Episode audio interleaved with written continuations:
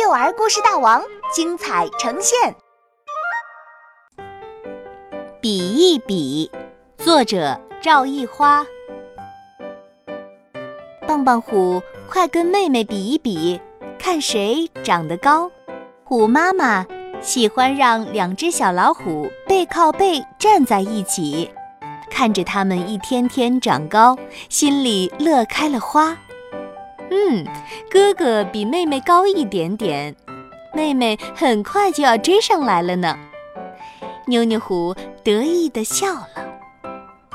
吃饭的时候，两只小老虎都吃得慢腾腾。棒棒虎，快跟妹妹比一比，谁先吃掉碗里的饭？你是哥哥，要比妹妹吃得快一点。棒棒虎啊呜啊呜。舀了两勺子，但是今天他真的有点吃不下。看电视的时候，妞妞虎想看小兔子的故事，棒棒虎想看超人的故事，两人争抢着拿遥控器。虎爸爸对棒棒虎说：“你是哥哥，要让着妹妹，给妹妹先看一会儿吧。”棒棒虎撅着嘴巴。交出了遥控器。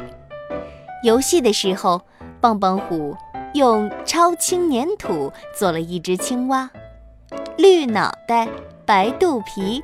爸爸妈妈都夸棒棒虎做的青蛙像真的一样。棒棒虎准备明天带到幼儿园给小朋友们看。现在粘土还没有干透。他小心地把青蛙放在一个透明的小盒子里。妞妞虎好想要，哥哥给我玩一会儿。不行，粘土还没干，青蛙要抓坏的。见哥哥不给，妞妞虎就伸手去抢。这是我做的青蛙，我还要带到班级里去呢。